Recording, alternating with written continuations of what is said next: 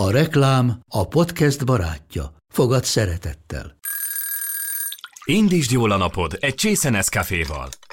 Élvezd minden reggel a gondosan pörkölt kávészemek telt ízvilágát, az Európában 100%-ban felelős forrásból származó kávéból készült Nescafé klasszikkal. Tudj meg többet fenntarthatósági törekvéseinkről a nescafé.hu oldalon. Nescafé. Új lehetőség minden csészében. Ez reklám volt, jó volt.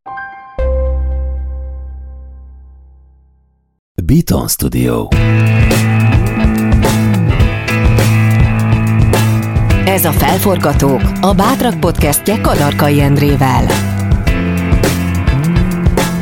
A műsort a Volvo Autó Hungária támogatta. Az igazán sikeres emberek letérnek a kitaposott ösvényről, saját utat választanak, és ha el is buknak néha, még nagyobb lendülettel kezdik újra. Ők azok, akik átírják a játékszabályokat, új utat keresnek, és elérik, amit szeretnének. A Felforgatók Podcast olyan magyarok történetét meséli el, akik mertek szembe menni az árral.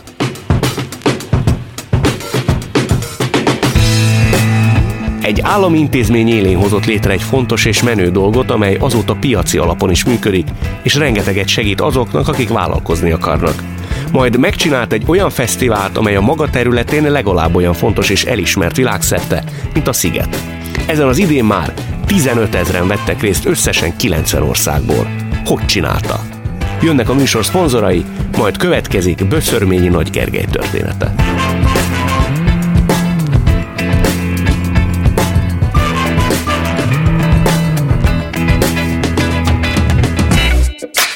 Felforgatók azok az újítók, akik nem kötnek kompromisszumokat.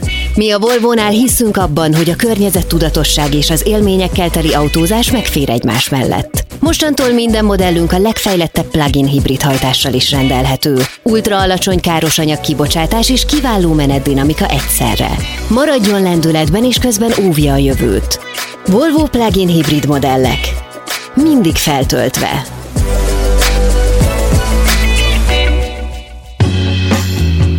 Akkor, amikor te a Design Terminált elkezdted, és az érdemi időszakról beszélek mondjuk 2013-ról, amikor érkezett egy komoly tőkeinjekció is, és akkor nagyba kezdtetek el játszani. Te nem voltál rettenetesen megijedve? Nem. Mitől lettem volna megijedve? A tét nagyságától. Rengeteg tervem és ötletem volt.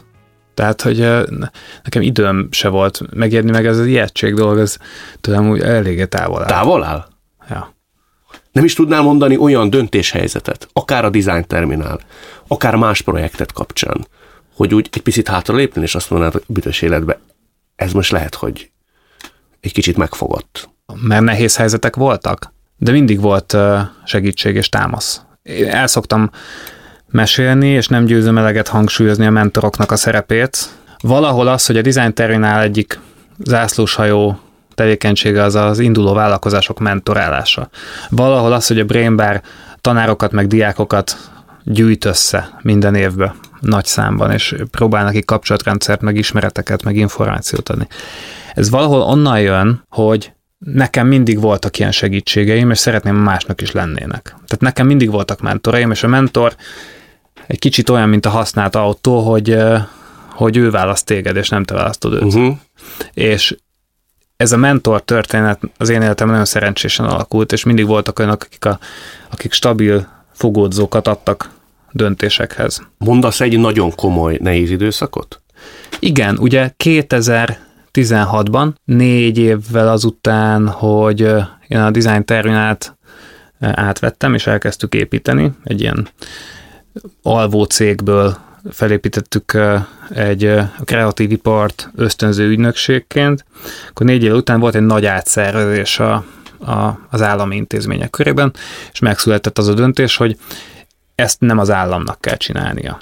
Az első napok nagyon nehezek voltak, mert úgy gondoltam, hogy valószínűleg hibát követtem, mert nem tudtam jól elmagyarázni döntéshozók felé, hogy, hogy miért is van ilyen feladat. Miért van értelme ezzel foglalkozni, miért van perspektíva ezekben az érintett iparágakban, ebben a tehetségbankban, ami a magyar kreatív gazdaságban ott van, és miért érdemes ezt ösztönözni. És zavarodott is voltam, és, és, és, és gondolkodtam rajta, hogy mit lehetett volna jobban, meg most akkor mit kéne.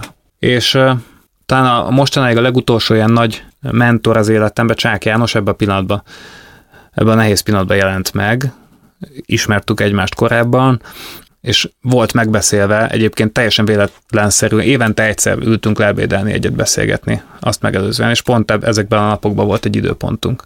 És én eléggé csapdottam, viharvertem, megérkeztem erre az ebédre, és hát János rögtön látta, hogy, hogy gondjaim vannak, és hogy nem a megszokott lendülettel, meg hévvel érkezem, és elmondtam neki, hogy hát komoly gondjaink vannak. Nagy problémák adottak, és vártam volna, hogy legyen empatikus, hát búsuljon velem egy picit, hm. meg mondjon néhány vigasztaló szót. És János nem ezt csinálta, hanem széttárt a kar, és azt mondta, hogy de hát Gergő, ez egy, ez egy óriási lehetőség. És akkor kitaláltuk együtt azt, hogy hogyan építjük tovább ezt a rendszert, úgyhogy mindenkinek jó legyen.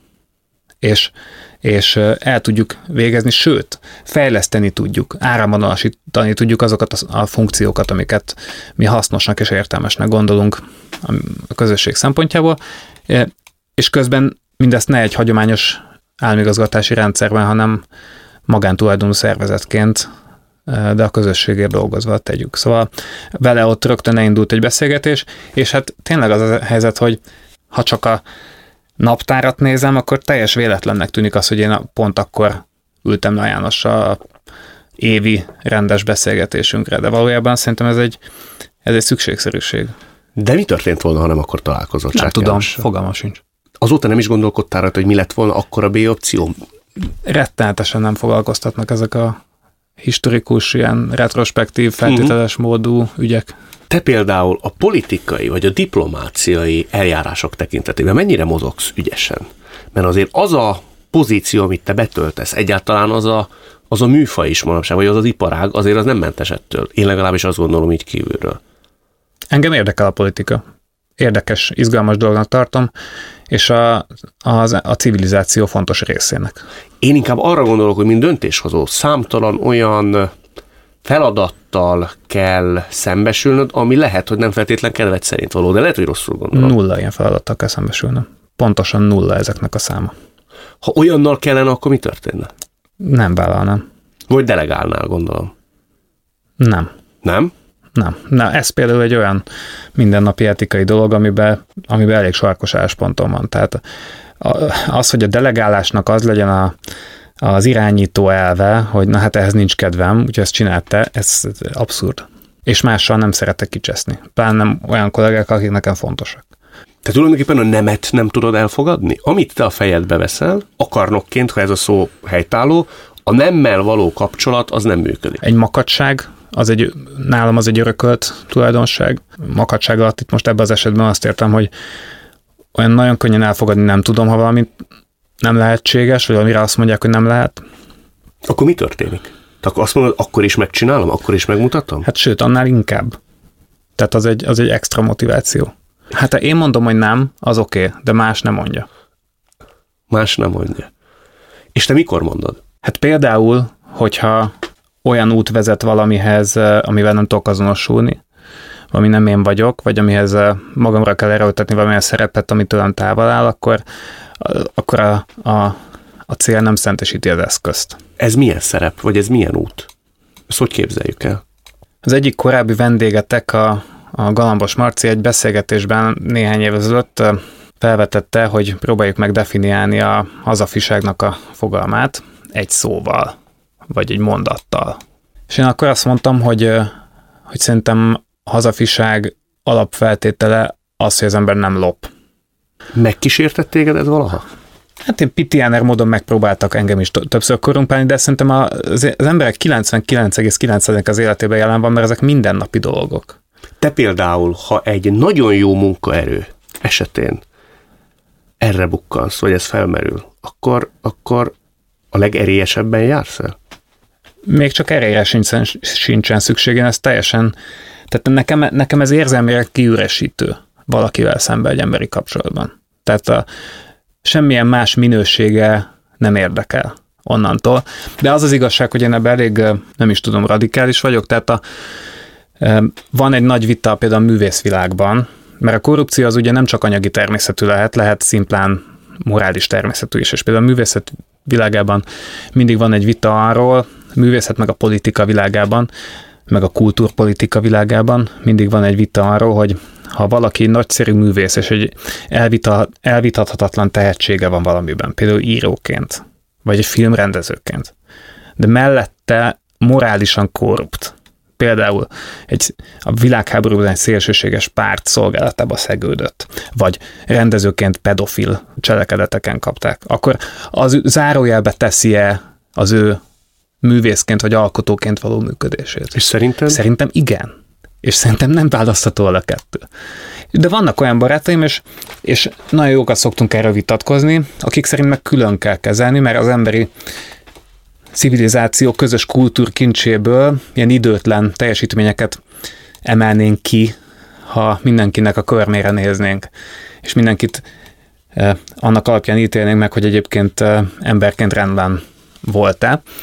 Én megmondom őszintén nem tudok ettől elvonatkoztatni. Lehet veled véleményt ütköztetni főnökként? Hát én megfordítanám ezt, én azokat az embereket tudom tisztelni, akik elmerik mondani a véleményüket. És rettenetesen élvezem, meg szórakoztat, hogyha a, egy, egy rendszeren, egy szervezeten belül a pozíciótól függetlenül az emberek tudnak uh, uh, intellektuálisan egymás uh, méltó ellenfelei lenni. Akkor is, ha bánt? Hát ugye jó esetben ez nem bánt, mert ugye itt arról van szó, hogy hogyan teszünk jobbá valamit, egy, egy terméket, egy kezdeményezést, Ezt értem, egy projektet. De mondjuk valami olyan helyre nyúl veled kapcsolatba, amivel te nem értesz egyet. Egy olyan képességedet kezdi el mondjuk, még ha jó szándékkal is és jó indulattal kikezdeni, amiben mondjuk te hiszel.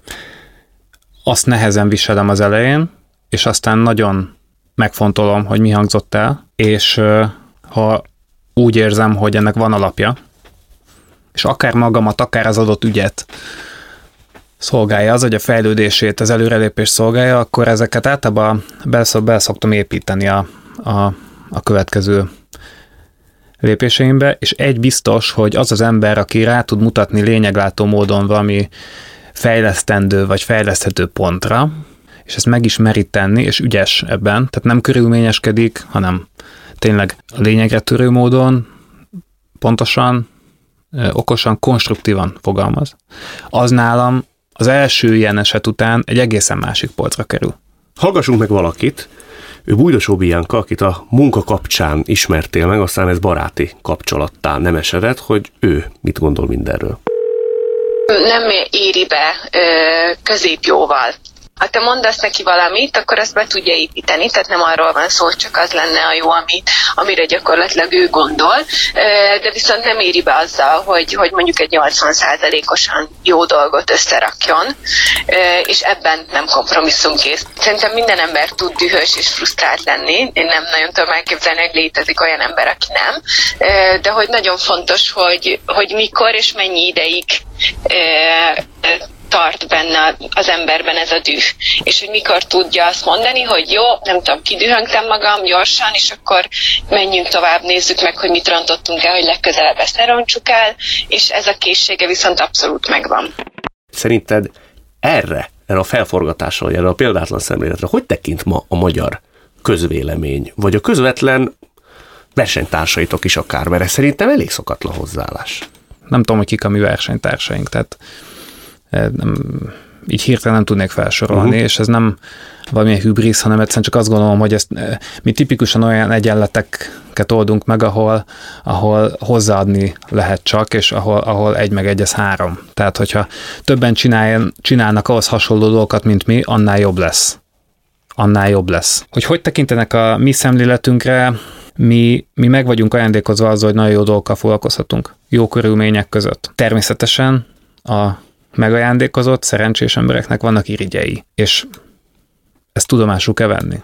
Túl sok energiát nem érdemes fog... Nem nagyon foglalkozol vele. Hát mondhatni. Mondhatni egyáltalán nem. Ha tudok gesztust tenni, akkor teszek, hogy kikönnyítsem ezeket a kapcsolatokat. Egészen addig, amíg rossz indulatot nem tapasztalok. Mert a rossz indulatot azt nehezen viselem. Akkor mi történik? Akkor milyen vagy? Akkor csak át, tehát szerintem a Kennedy-nek ez a mondása, hogy bocsáss meg az ellenségeidnek, de jegyezd meg a nevüket, ez szerintem megáll. Tehát indulata az nagyon rövid ideig van bennem. A Bianca kedves, hogy ezt megerősítette kívülről is. Tehát én rövid ideig szoktam így dühöngeni ilyesmim. Általában túllépek rajta, de viszont onnantól elvág gólagos a kapcsolat. Tehát említettem a, a nem sokkal ezelőtt, hogy ha valakivel jó intellektuális vitáink vannak, akkor ez egy magasabb polcra kerül automatikusan. Hogyha valaki nem egyenes, és mondjuk áskálódik, és nem teljesítménnyel érvel akar jobbnak lenni, hanem fúrással, aknamunkával, akkor onnantól kezdve kikerül azoknak a köréből, akikkel bármit is szeretnék csinálni. Tehát egy más állatfajok vagyunk akkor. Tehát akkor más szférában mozgunk. Más érdekel minket ezek szerint. Nem foglalkozom vele. Nem tekintek rá potenciális partnerként vagy játszótársként. Azt mondtad pár perccel ezelőtt, hogy ha nehézségbe ütközöl, az még inkább hajtóerővé tud válni benned. Van olyan, amikor te feladsz valamit? Tehát hol van az a fal, amikor azt mondod, hogy na jó, ez már olyan, amit nem lehet átmenni? Olyan falról tudok beszámolni, amin nem tudok felmenni, mert tériszonyom van. És a, bár a hegymászás világa, egy, egy újabb szubkultúra, az nagyon vonzott mindig. Rengeteget olvastam róla, esztétikailag is nagyon közel áll hozzám, a hegyek világa rettentesen tetszik és lenyűgöz. De, de olyan fokú tériszonyom van, aminvel már nincs a szakemberek szerint, vagy a hegymászó ismerősén barátaim szerint már nincs sok értelme kísérletezni. Részben, mert veszélybe sodorhatom vele saját magamat, meg mert veszélybe sodorhatok el másokat, hogyha éles mm. pillanatban jön ki. Úgyhogy azt tudom mondani, hogy például a hegymászással kapcsolatos ambícióimat, vagy álmaimat, azokat elég korán ennek felismerése, megvitatása nálam hozzáértőbbekkel való meg vitatás eredményeként feladtam. Nehezen viselted? Nagyon. De mit éreztél? Hát azt, hogy valamit nem kaphatok meg, amit akarok, és ez egy ilyenkor ennek toporzékolás a vége által. Toporzékolás? Hát vagy átvíz, vagy szószoros értelemben. Nyilván a, szó, a utóbbit azt egy bizonyos életkor fölött az ember már mellőzi. Hogy csapódik le egységnyi idő után mindez az emberben? Hát, hogy kell valami más helyette.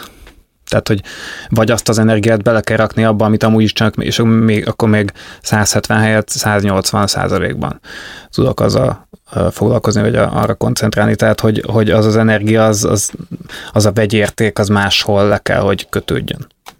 Hallgassunk meg még valakit, hogy ő hogy ismert meg, hogy ismert meg, hogy gondol rád vezetőként. Pistyúr a következő. Gergő egy, a Gergő egy vizionárius vezető szerintem, vizionáriussága mellett a, szenvedély az a faktor, ami, ami őt igazán elhivatott vezetővé teszi, hogy ő tényleg elkötelezetten hisz abban, amit csinál. Szerintem az az egyik legerősebb drive, ami, ami képes ezt a mennyiségű munkát magával hozni, és ezt a lendületet, és persze egy csapatot irányítani és működtetni, akik, akik mindebben a társai és a megvalósításnak a, a, a létrehozói. Azt mondják, hogy embertelen hogy a munkabírásod. Ezt tudod érzékeltetni velünk, hogy az hogy néz ki? Tehát, hogy mennyi az az idő, amikor azt gondolod, hogy minden háttérbe soroltatik a cél érdekében? Tök jó lenne beleállni ebbe a heroikus szerepbe, de ezt nem fogom megtenni. Nekem a munkabírás szó az igazán nem annyira értelmezhető, mivel egyáltalán nem tekintem munkának, amit csinálok. A szerencsejáték rendkívül távol áll tőlem, de hogyha lottóznék, és megnyerném a lottót, akkor ugyanezt csinálnám másnaptól. És szerintem kb. ugyanígy a középiskolákat viszont azért úgy váltogattad, tudomásom szerint, tehát ott azért több próbálkozásod is volt. Az kim múlott, vagy mi múlott? Múlott az iskolákon, múlott eh, rajtam, múlott a szüleimem, ha nem is elsőre, de végül eljutottam egy olyan közösségbe, ami ugye a világképemet, meg egyébként az oktatásról kialakult véleményemet is jelentősen befolyásolta, ez a költséggimnázium. A költségi végre egy olyan hely volt, ahol szegény és gazdag, ilyen és olyan beállítottságú, vidék és pesti diák együtt járt, és egy igazi olvasztó tégely volt A gimnáziumot, ahol először jártam, nem akarom bántani, igazából megnevezni se szeretném, ott, ott ennek az ellentétét tapasztaltam, ott egy, ott egy snob közeggel találkoztam. Ez volt a baj? Ezzel ellen lázadoztál? Nem lázadoztam ellen, csak nagyon-nagyon rosszul éreztem magam. Tehát engem a, a homogén kulturális közeg, különösen, hogyha az ilyen jövedelmi alapú, és csak szerencsés sorsú emberek, meg emberek gyerekeiből áll, az engem mindenkelőtt rettenetesen untat. Más részről sekélyesnek is találtam, és sose felejtem el, hogy ebben a, az első suliba is, és aztán a költségbe is az első nap mind a két helyen az első nap volt tesi óránk, és mind a két helyen fociztunk a tesin, és a, hogy elképesztő különbség volt az egyik meg a másik foci között. Az első helyen ott senki nem passzolt senkinek.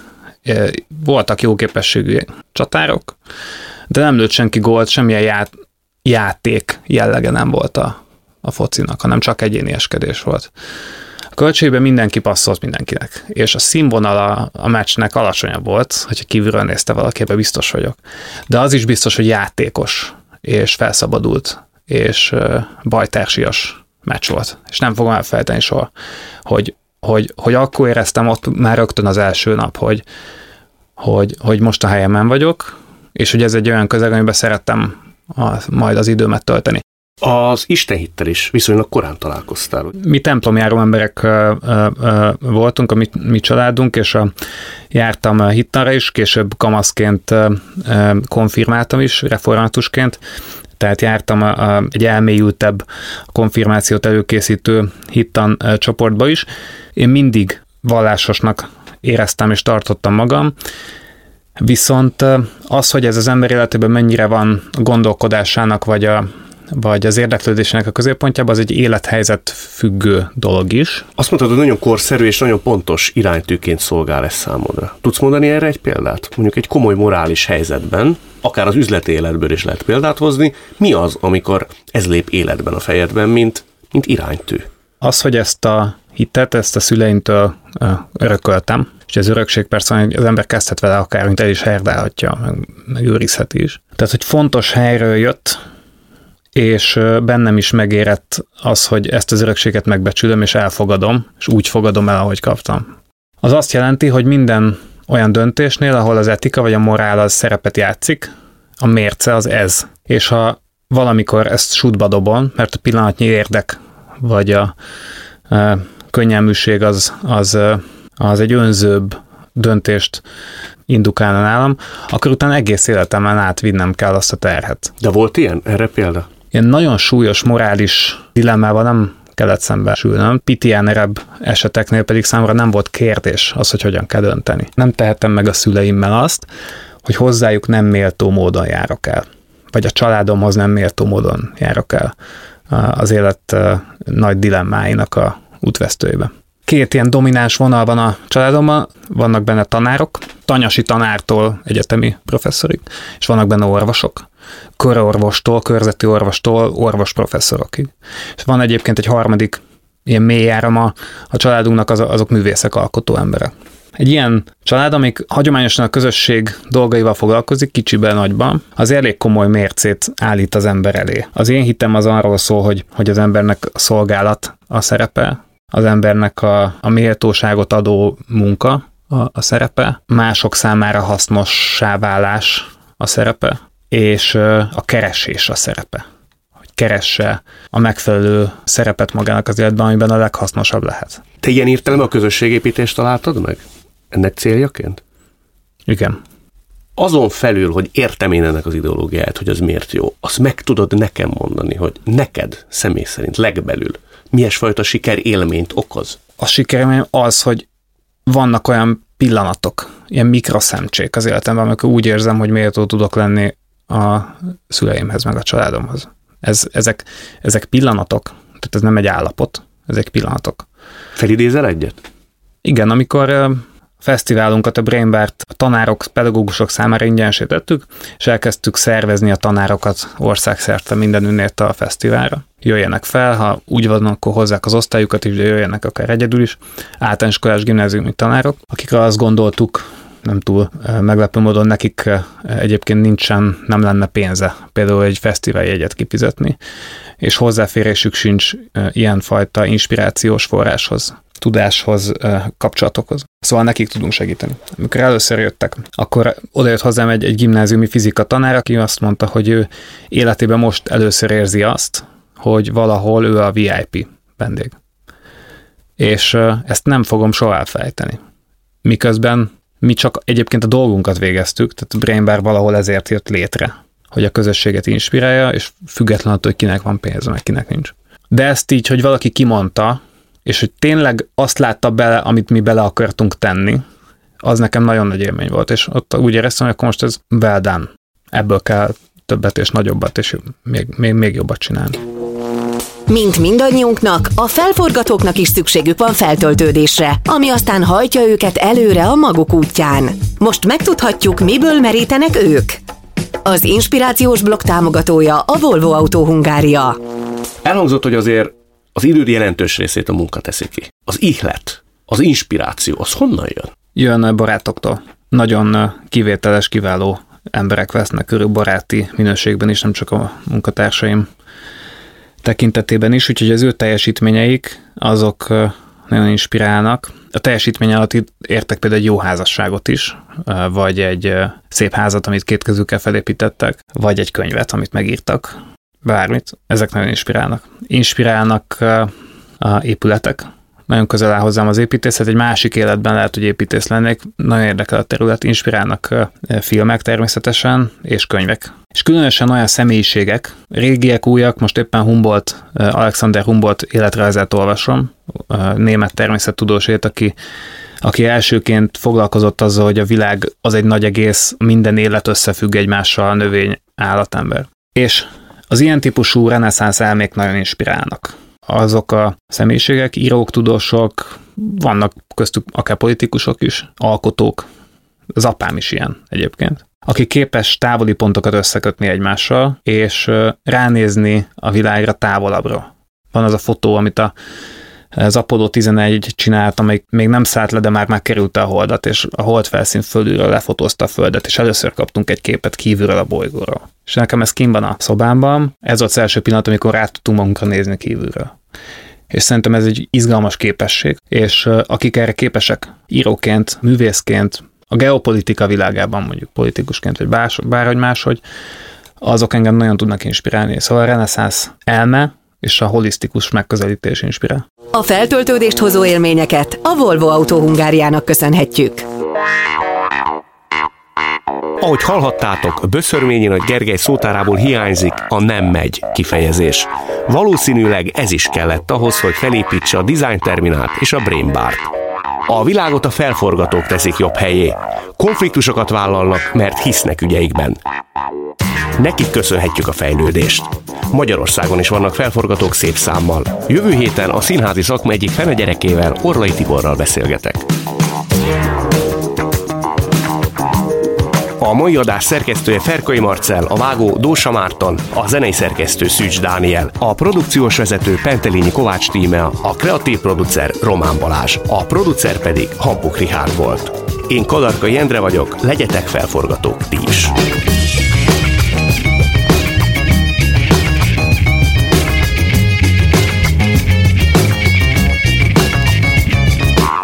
A műsort a Volvo Autó Hungária támogatta. Beaton Studio. Ha más podcastekre is kíváncsi vagy, hallgassd meg a Béton műsor ajánlóját.